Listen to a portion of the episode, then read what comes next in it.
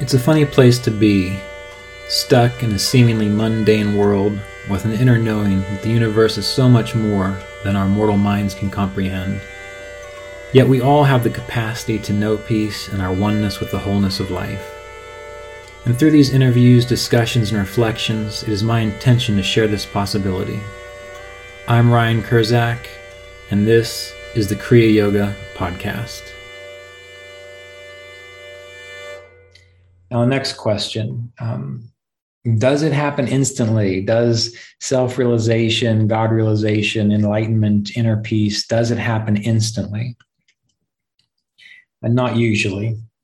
Uh, and even uh, people who have reported, so there are people who have reported instantaneous awakenings um, who have been able to abide there. Now, in my reading and in my experience, I have never personally met anyone who has had that experience and stayed there. I've had lots of people claim it, but then you observe and listen to their understanding or, or you observe um, the demonstration of, of how they live that understanding. And you can see that they're just kind of stuck on a, maybe a, a momentary breakthrough that they had as though that's it. Um, the only person that I would even believe or trust uh, that had that kind of experience was Ramana Maharshi, uh, mainly because of uh, the extent of how open he was in his life. I mean, he lived basically in view of the public his entire life on a couch. So there wasn't a whole lot of behind the scenes um, things where he could act in ways that were not um,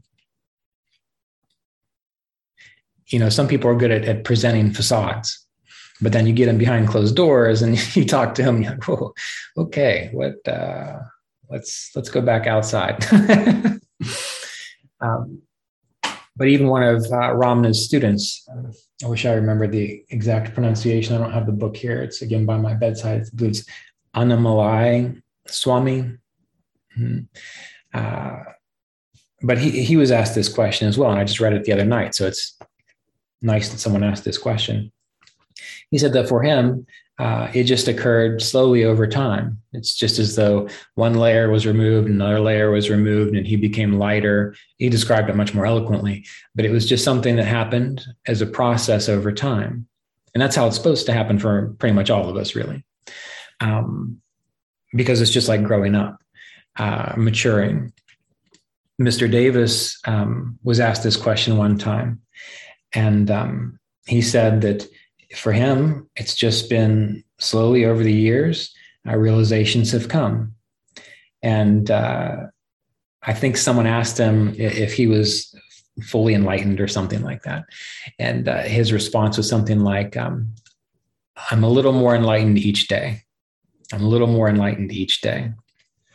And we, we all need to let that be the case um, because this is not it's okay to be engaged in the process. Um, so personally, you know, if you start telling me you've had an instantaneous awakening experience, you, you can bet I'm pretty much not going to believe you. Um, maybe if I spend some time with you and it seems obvious and it is true, I might believe you a little bit more.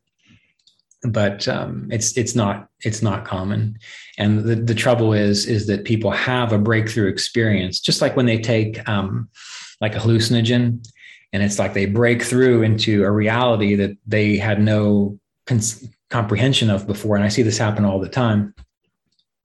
And then they come back and maybe for a few days or a few weeks they're able to remember that and live from kind of this breakthrough experience that they have.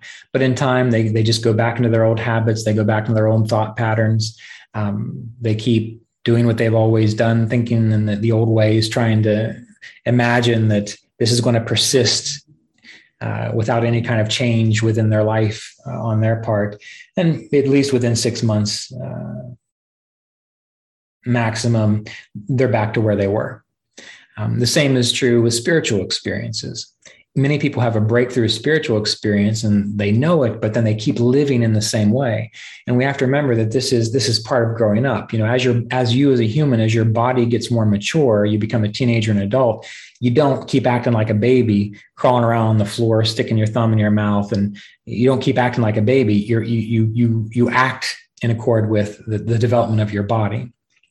So as realizations uh, become clearer, well, you in order to to build upon those and to keep growing uh, until maturity is complete, you, you have to change every time you've had a realization and, and live from that consistently. Otherwise, you just keep going back to the same level again. So um, you can have flashes of insight. And many of those things can be life changing, but you have to hold them. You have to incubate them. You have to let them become part of you. Because if you don't, you just revert back to your old way of being. I mean, there are some, uh, the more you, you practice, the more you go, there, it often becomes impossible to go back. Um, you know, people ask me often, well, how do I stay motivated on the path? You know, I'm, I'm getting distracted. How, how do I how do I kick my butt into gear to get back on the path? And I really don't have any answer for that because that's never I've never experienced that. It's as if for me, um, I can't help it. it's no, it's just there's no question about this being important and doing this. Uh, there are many things in my life that are that way. Uh, m- music is one of them. I love playing music. So when people say to me, "Well, how can I get motivated to play music?" I don't know because uh, I've always wanted to play music. So you, you have to start thinking about the things that, that you would do anyway, that there's no question about you doing them, and start working to build your spiritual practice as though that's the case. Even if I wanted to stop meditating, which I have tried a few times actually, when I've gone through um, a crisis of faith um, or or difficulties, uh, admitting the truth of, of different spiritual things, and I was kind of fed up. You know, why why am I why am I doing this? It didn't matter. E- even in those moments, I couldn't stop. I couldn't stop reading. I couldn't stop listening to my teacher's talks. I couldn't stop meditating. I was frustrated, and I was having a crisis. But I started to recognize that um, that's just part of the growing process sometimes. So.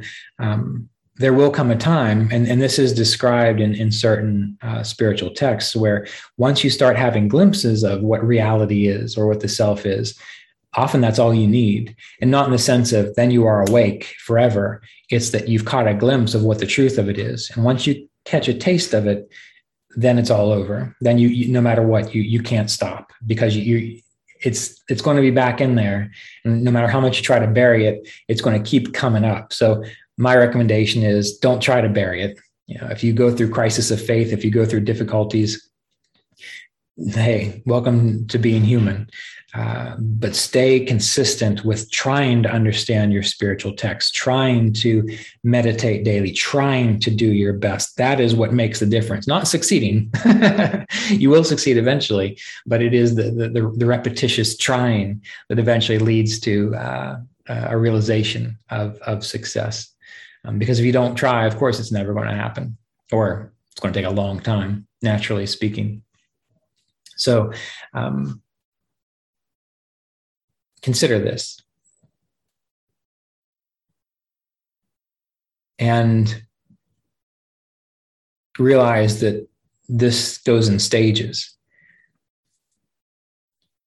And one of the reasons why I love this particular avenue of teaching, the, the two year Kriya Yoga apprenticeship course, where we're not in an organization, we're not getting together in groups and talking about our experiences, we're not even hardly meditating together most of the time, but you're learning the stuff to practice on your own.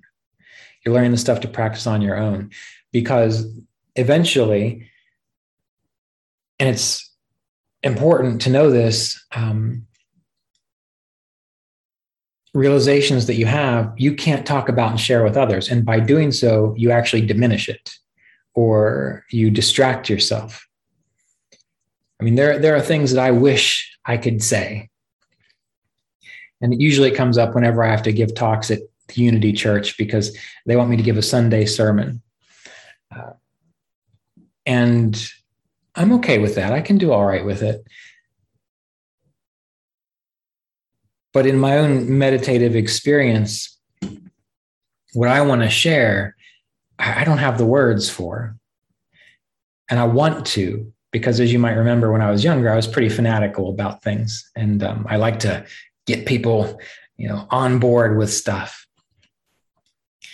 Uh, so I, I want to get people on board with what's possible with the realizations, but no words can convey it. So all I can do is hope that they have an, an inner um, an an inner drive towards it. And I, I, would say I don't even really use the word hope. I see them, meaning anytime I see people, rather than hoping, my my immediate sense is I see that light awakened in them and in my mind maybe that's going to be helpful maybe this aspect of consciousness seeing it in the other aspect of consciousness as uh, a differentiated person uh, will will will enkindle that.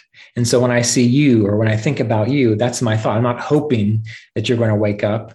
I'm seeing that light growing brighter. And again i'm not a separate individual from you. We're all one in consciousness. So then at least one aspect of your consciousness is seeing that. So maybe it'll be a little more possible. Um, but anyway back to the point you um, you don't want to get caught up in, in, in having to share these things. You want to have you want to be able to be confident in your own experience. Um, and, and that's why I prefer this route of teaching because you're going to be by yourself and you're going to have to trust yourself. And we will come together once a month like we do here in this this uh, this online talk or sometimes when we uh, when you schedule a private private discussion with me um, uh, or at the end of the year when we do the in-person retreat when that's possible um, but otherwise you're at home and you're having to work this stuff out you've got support but you're getting stronger in yourself.